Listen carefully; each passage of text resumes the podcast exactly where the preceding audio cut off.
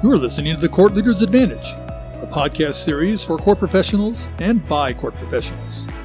Brought to you by thecourtleader.net in cooperation with NACM, the National Association for Court Management.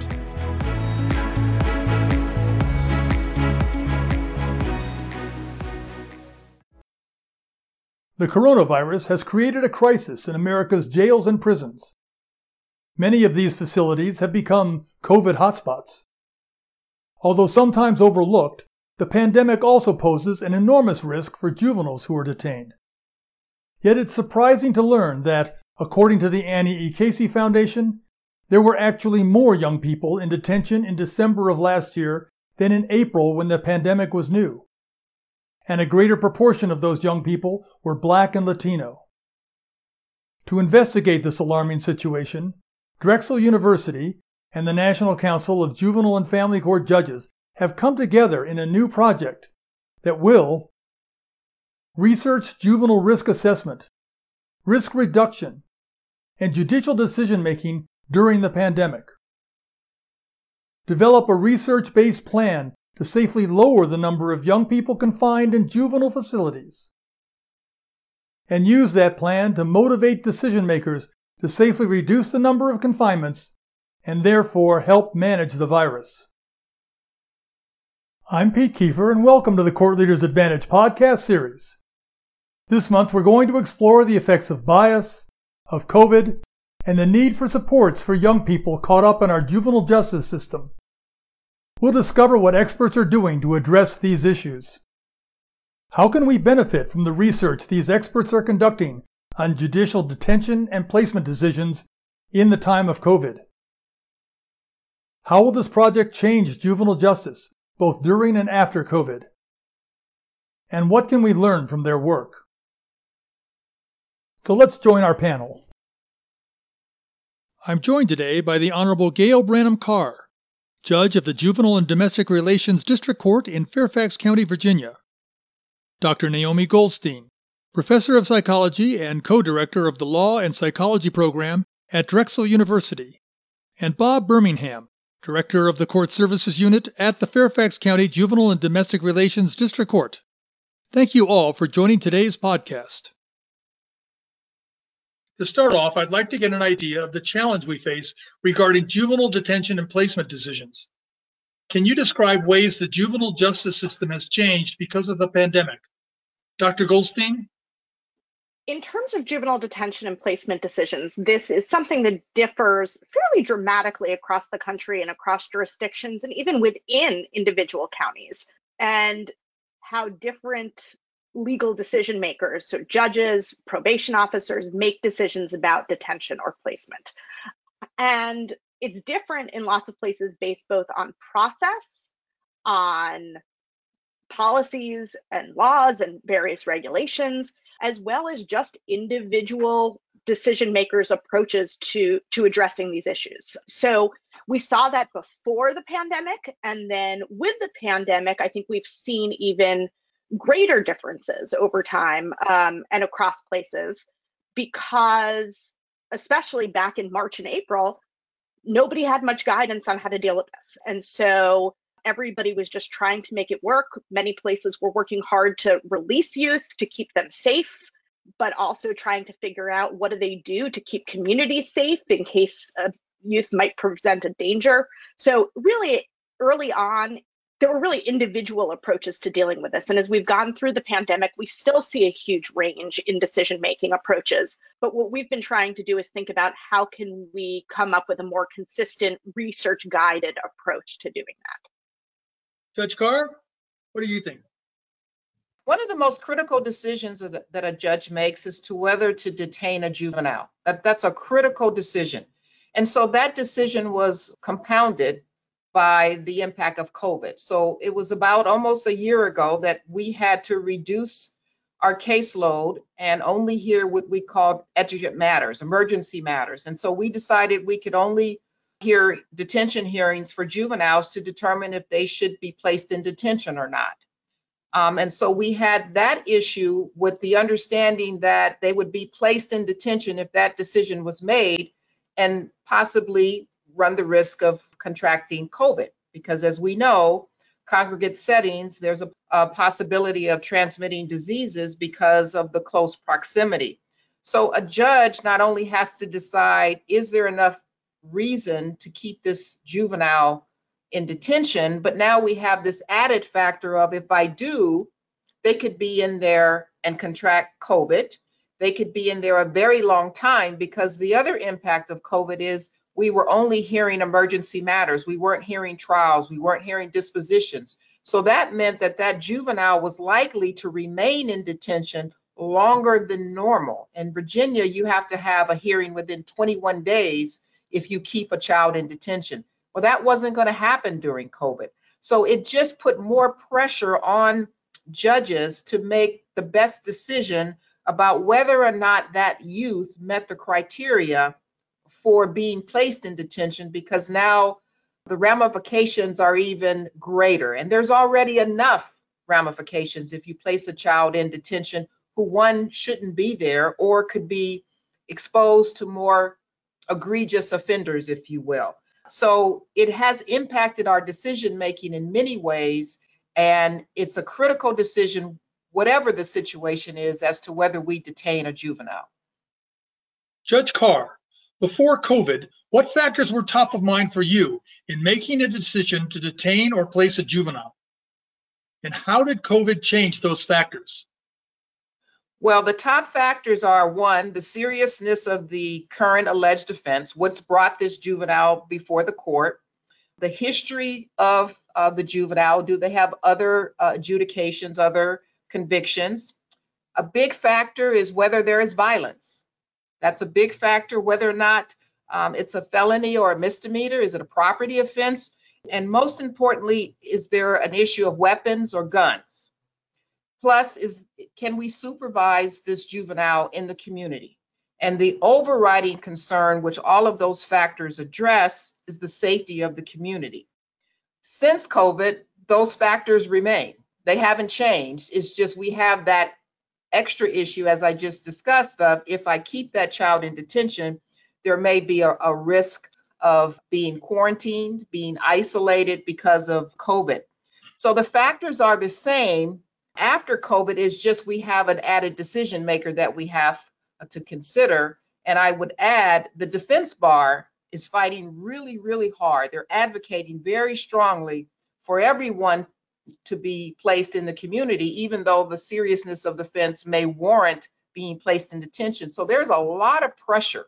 There's a lot of pressure on that decision making, which is why it's important that even before COVID and now we rely on screening instruments. I think we're going to talk about a little bit about that later, but that helps aid in the decision making. Dr. Goldstein, this project has implications beyond COVID. Describe for us, if you will, the research, the project, and the objectives. So, this project actually came as an idea from the William T. Grant Foundation, who's really invested in protecting the the well-being of vulnerable youth. And so this came as a rapid response research project, which is really about integrating research with applied expertise to promote informed empirically based decision making to, to protect kids and particularly during this very challenging and unprecedented time and so the way this project worked was it was a partnership between my juvenile justice research and reform lab at Drexel and the National Council of Juvenile and Family Court Judges, who are really on the ground working with judges and decision makers across the country to help support those decision makers in kind of taking a different and new approach or an enhanced approach to their decision making about detention and placement in the time of COVID. So historically, you know, Judge Carr, I think, did a really clear job of identifying what are the clear factors that a judge or a probation officer has to consider in a detention or placement decision. And for many judges, though, there has always been a sense of right the risk is often in release considered to be in releasing a youth because if you release a youth they could present a danger if you hold a youth they certainly can be can have negative impacts on themselves potentially long term we know that there's negative impacts on a kid being held but in the short term it's certainly safer for the community to hold the youth in the times of covid that sort of balance between danger to the youth and danger to the community really changed. It's a different weight that we know that the decision to hold a kid in detention or in post adjudication placement could have really immediate life threatening consequences. If they contract COVID, if they give it to, if staff get it, if staff bring it into the community. So there's really a wide range of short term health consequences to holding a kid during this time of COVID. And so what we've tried to do with the research is to integrate that with what we're hearing from the practitioners and decision makers about how do we rethink some of this decision? How do we take things that we know from research about what are really imp- important predictors in predicting violence? And how do we think about when those predictors are present or absent? How do we think about ways where, and it's usually not a yes or no decision, right? It's not that, yes, this person's going to go out and commit another offense um, or commit a violent offense. It's that it's all a question of probabilities. And the question becomes how do you think about risk assessment information that we know about a youth? How do we think about the services that exist in those communities to address risk? Right? If a kid has needs, if a kid is using substances and that's a situation where they may present a danger, are there ways that there are sufficient services, mental health services, drug treatment services, family supports in the community that may be able to be put in place to substantially reduce that risk so that a judge can feel like they can reduce that youth and not, and therefore spare that youth the potential health consequences of being held and still keep the community safe. So we're really trying to transform some of that discussion and thinking to think about with this new balance between health risk and community safety how do how can judges think about the value and impact of services to reduce risk in a different kind of way Bob Bermingham, how do you see this project potentially affecting juvenile courts nationally? I think it's, uh, first of all, I want to thank you, Peter and Dr. Goldstein, for bringing attention to juvenile matters and detention. Typically, you hear all about the adult systems and the problems we're having here, and not a whole bunch of attention is paid to the juvenile uh, world. So thank you for, for this opportunity. I think this is an exciting project. I think there's a lot of work that still needs to be done nationally to develop a cohesive policy and practice around the utilization of detention and the purpose and intent of detention and who makes those decisions. Dr. Goldstein earlier referred to multiple people in, in, one area can make decisions about detention. It could be a law enforcement officer on the street, it could be a juvenile probation officer, uh, it could be a judge, a prosecutor, all with different roles and responsibilities in the process, but without any common philosophy or practice around what's the appropriate usage of detention. Here in Fairfax, you know, we've made a stern commitment to its kids that have scored high on, on the risk assessment that we use and pose a substantial threat to the community.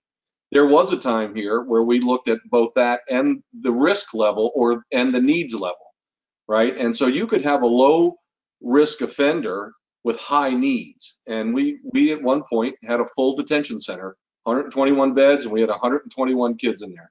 Today, uh, as we did before COVID, we have 19 kids in there. We review their standing in our detention center every week internally, and I can tell you with full confidence that every child in there is is moderate, high, or high risk uh, and a threat to the community.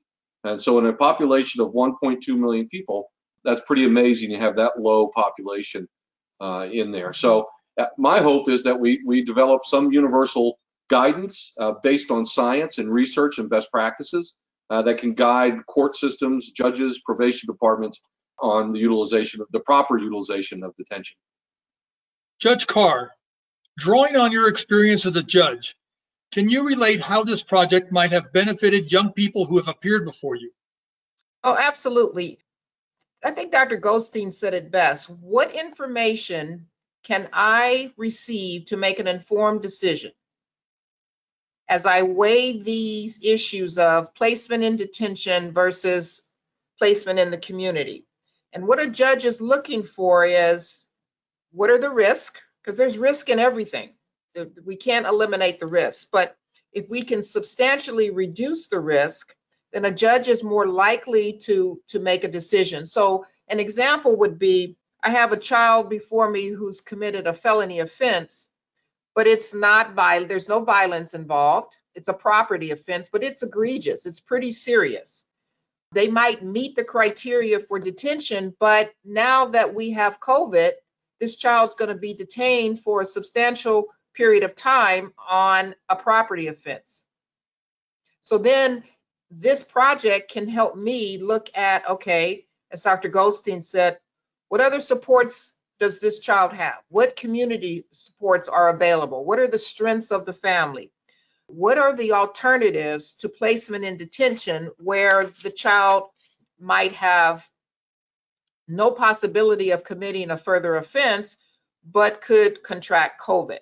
So it helps us guide the decision making. And judges, we love to get as much guidance as we can uh, to make decisions, particularly as I mentioned, at such a critical part of the proceeding.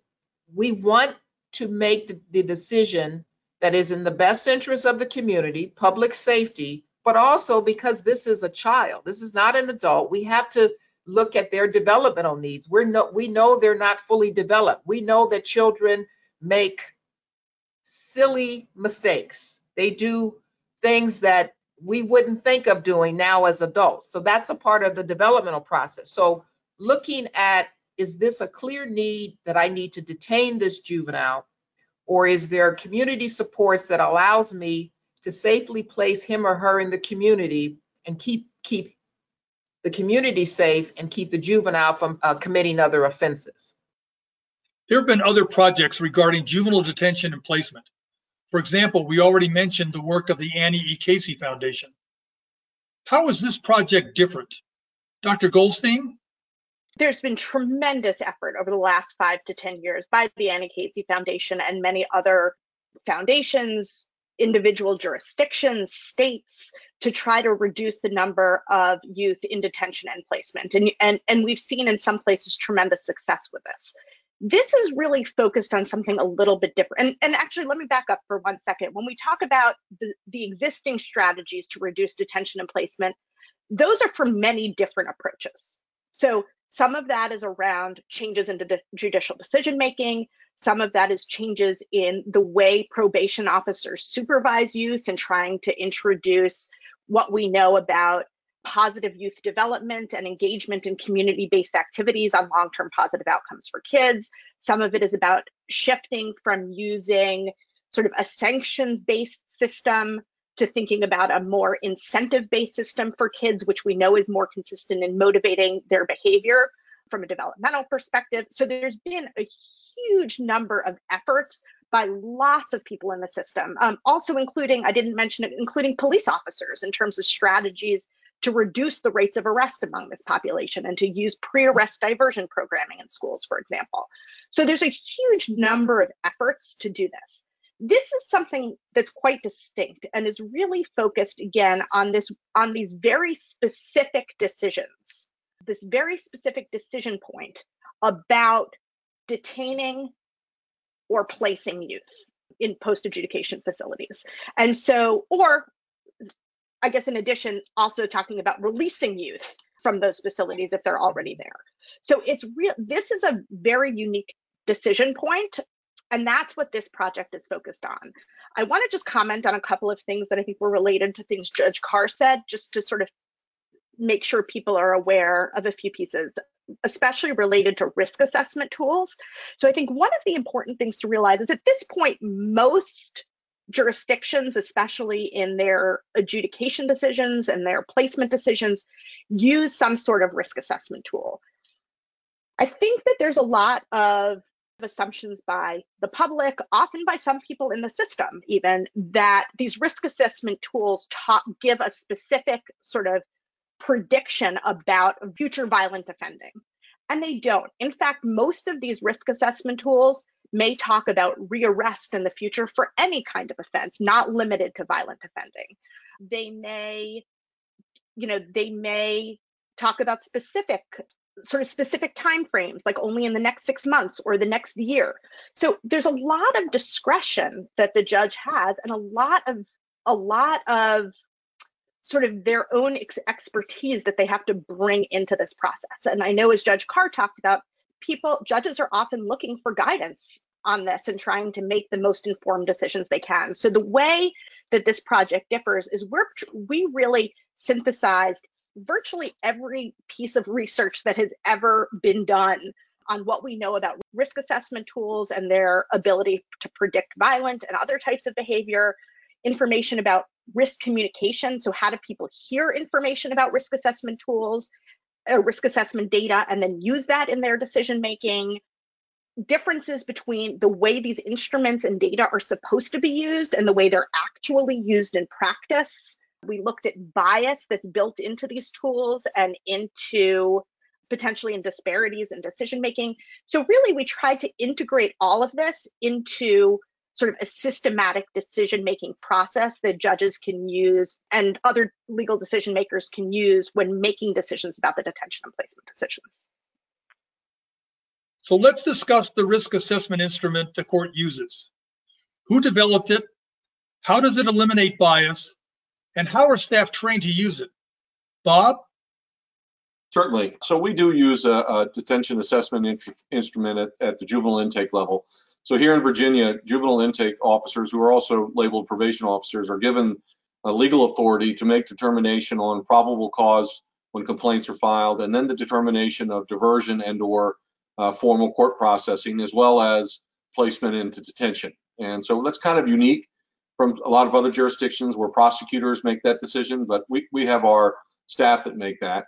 Uh, we use the detention assessment instrument that was developed by the Virginia Department of Juvenile Justice and was validated by local universities. Uh, our staff is trained by the Department of Juvenile Justice and ongoing training for us as we as we move forward on this. You know that I would be silly to sit here and suggest that there is no bias involved in the assessment and screening tools. We're not there yet as a as an industry. I hope we get there one day. But I can tell you with a lot of confidence that the usage of that that assessment or screening tool is one a guide for professional decision making. It's not the end all be all. It's a method of helping us reach decisions and then eventually recommendations to Judge Carr or her colleagues on the bench.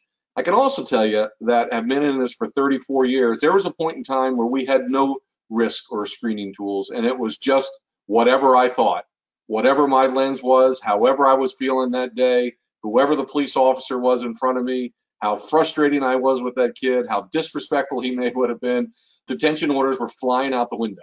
And that's when we saw our facility, particularly here in, in Fairfax, grow greatly. And so we've done a lot of work and training. It's training of the staff as well, right? So the tool is the tool. Uh, it's not just telling people how do you fill out the tool. It's what making sure that they're aware of their own biases. And so all of our court staff, including our intake officers, have to go through mandatory bias training throughout the year during orientation coming in, and then uh, we provide it throughout the year. Uh, we have a, a, racial and ethnic disparities team that looks at the data. Uh, data is huge here. Uh, you don't know where you're going if you don't see the data.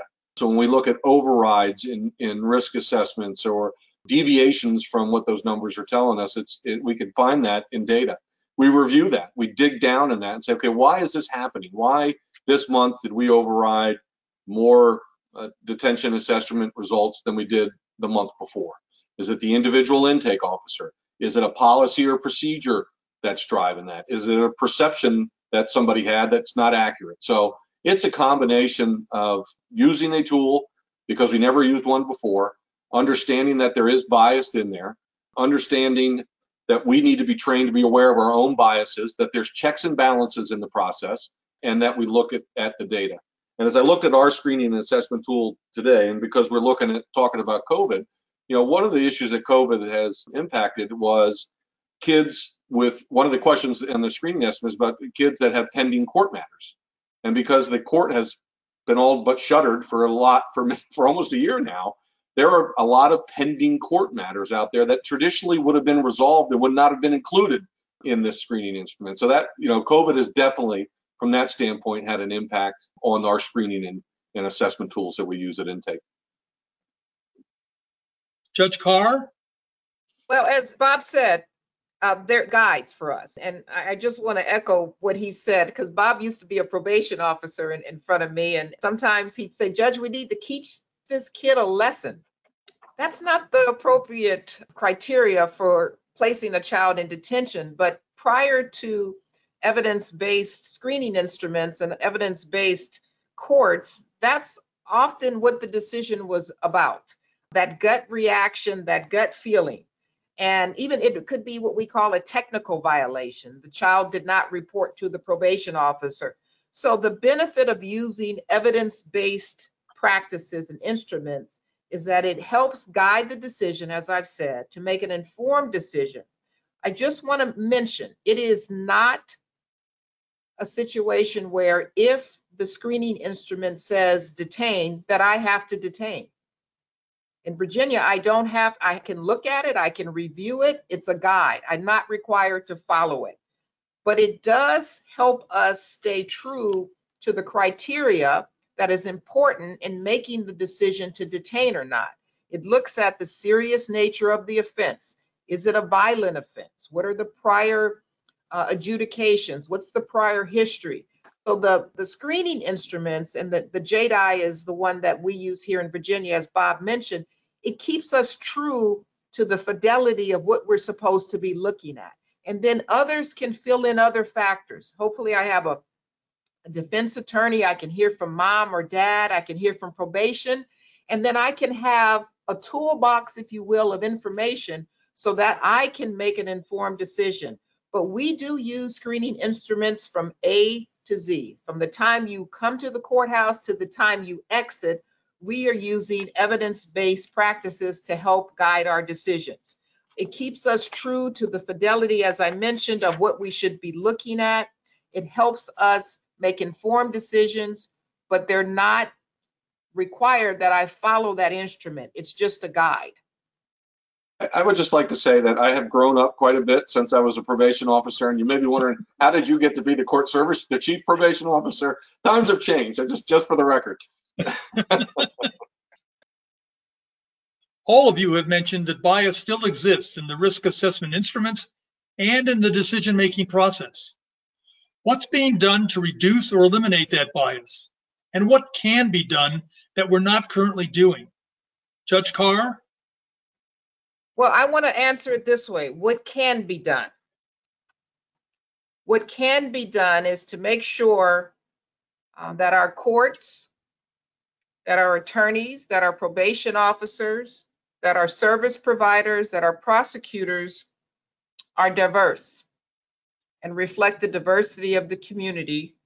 That is the most important way that we can reduce the bias that we I believe all have agreed uh, is not eliminated in screening instruments. Maybe they will be in the future.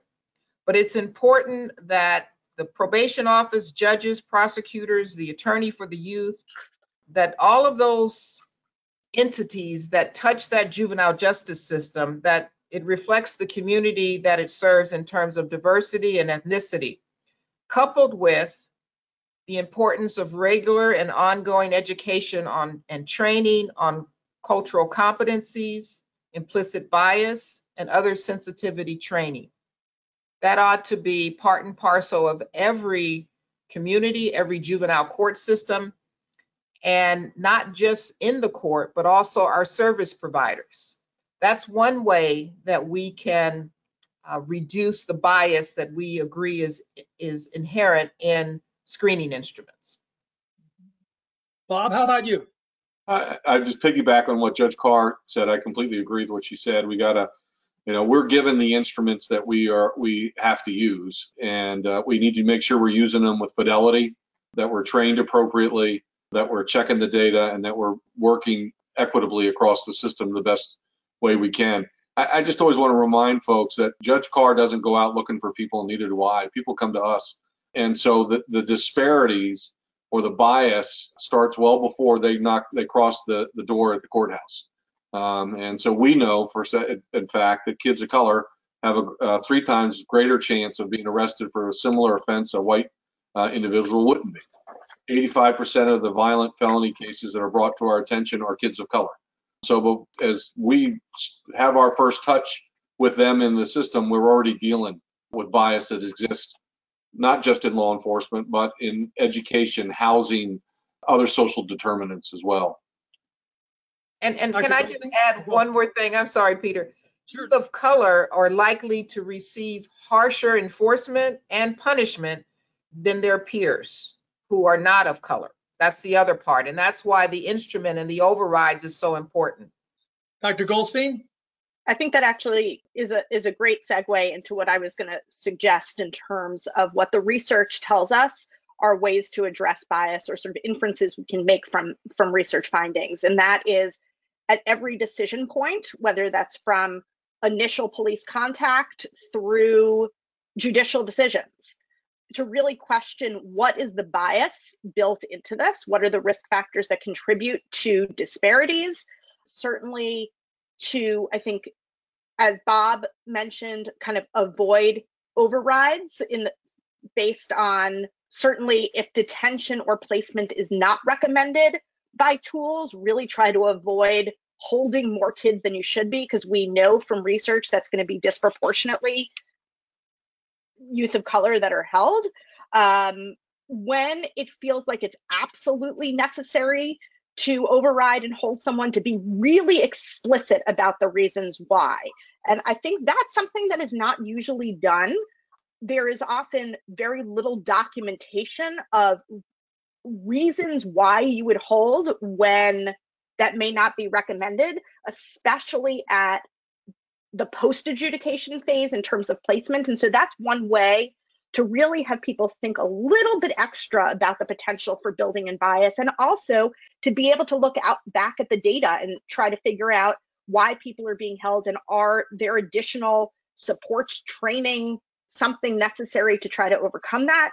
And then i would also say related to something i mentioned earlier about the disparities that we know exist in access to community services to really try to transfer some of the burden to adults in the system. So, what I mean by that is historically, there's often been a lot of burden placed on kids to say, you need to prove to us that you're not a risk.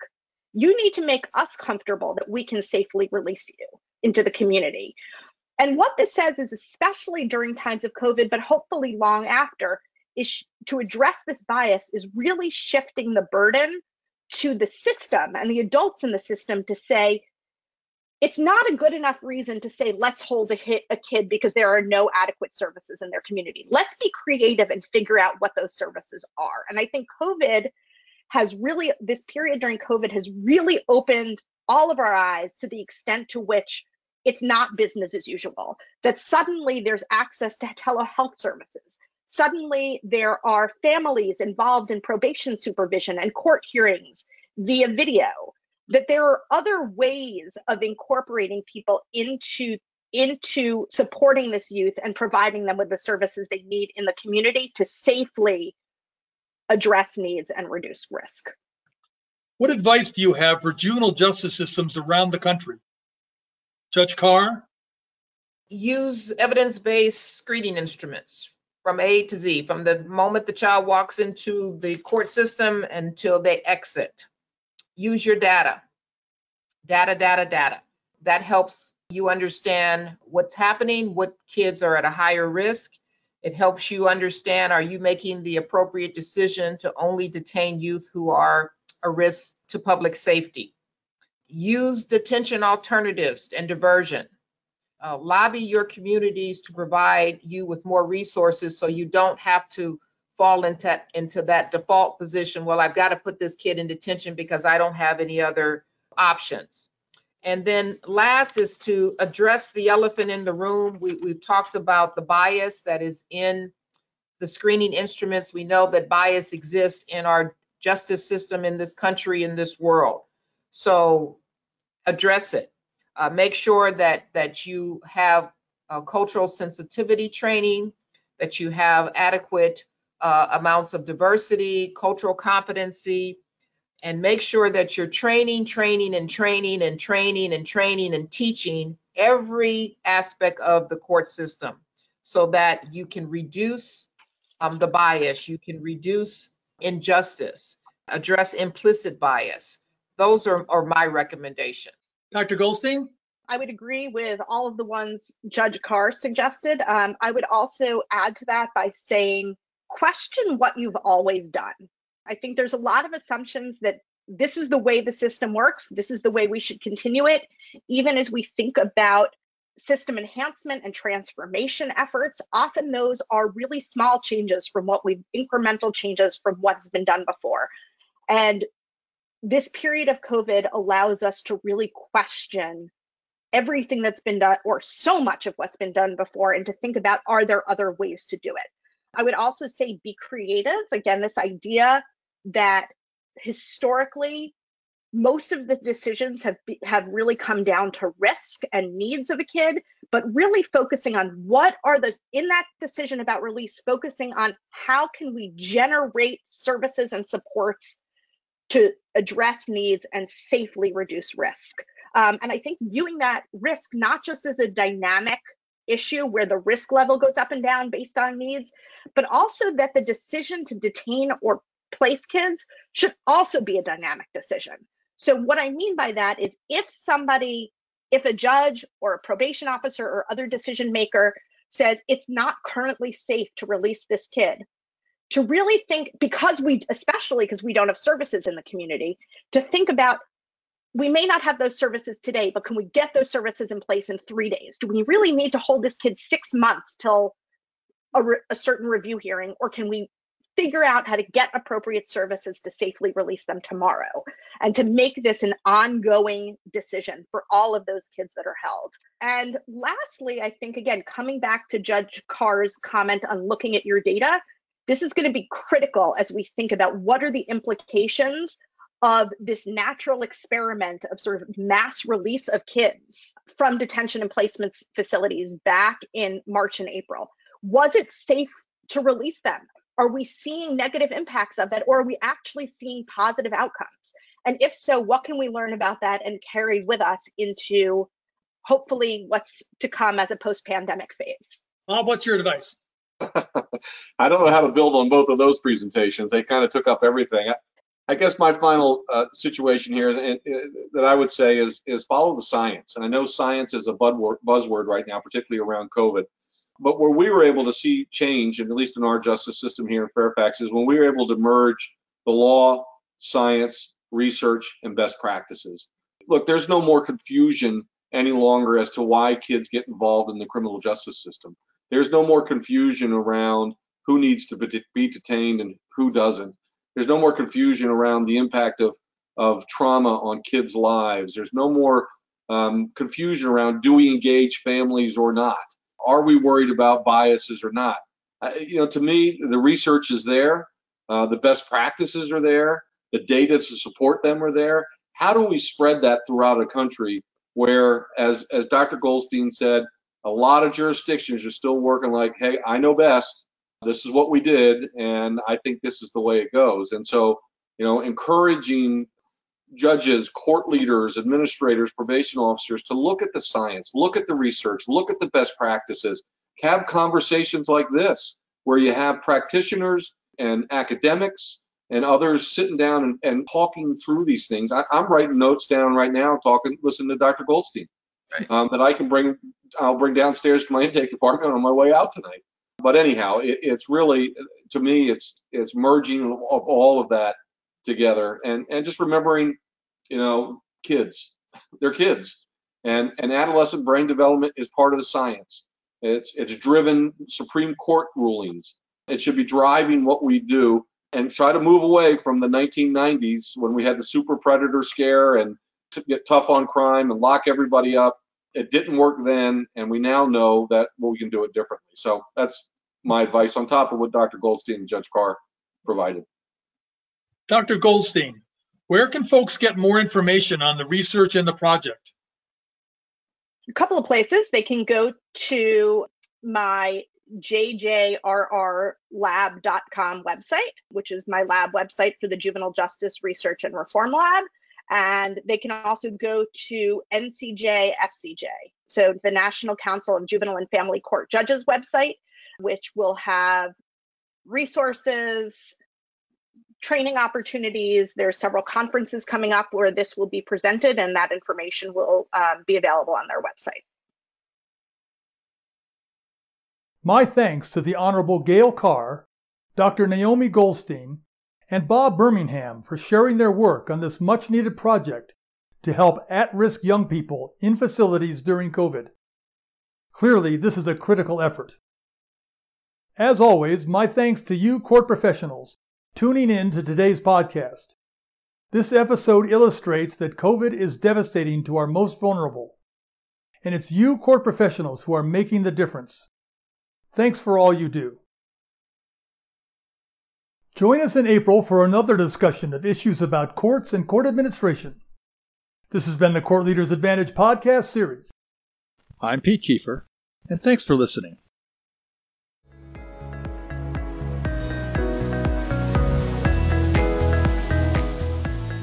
Thanks for joining us today. The Court Leaders Advantage is a regular podcast on courts and court administration. Today's episode will be available on our website, on YouTube, on Facebook, on iTunes, on Instagram, and on Twitter. Become part of the conversation. If you have questions, comments, or ideas for future episodes, email us. Our address is CLA Podcast, that's all one word, at nacmnet.org. Did you hear an interesting comment by one of the panelists that you'd like to listen to again, but you don't want to search the entire episode to find it? The Additional Resources section on the web page contains a question time marker sheet. Just find the discussion question on the sheet, and next to it is the time that question was asked. You can then quickly fast forward to that time in the episode and listen to the panelists' comments. Remember, if you don't have time to watch an episode, you can always listen to the audio version. Listen in your car or on the bus on your way to and from work. You never have to miss an episode. I'm Pete Kiefer, and on behalf of our guests, the Court Leader website, and the National Association for Court Management, thanks for watching. The views, information, and opinions expressed during this episode are solely those of the host and the individual presenters. They do not necessarily represent the position of the National Association for Court Management.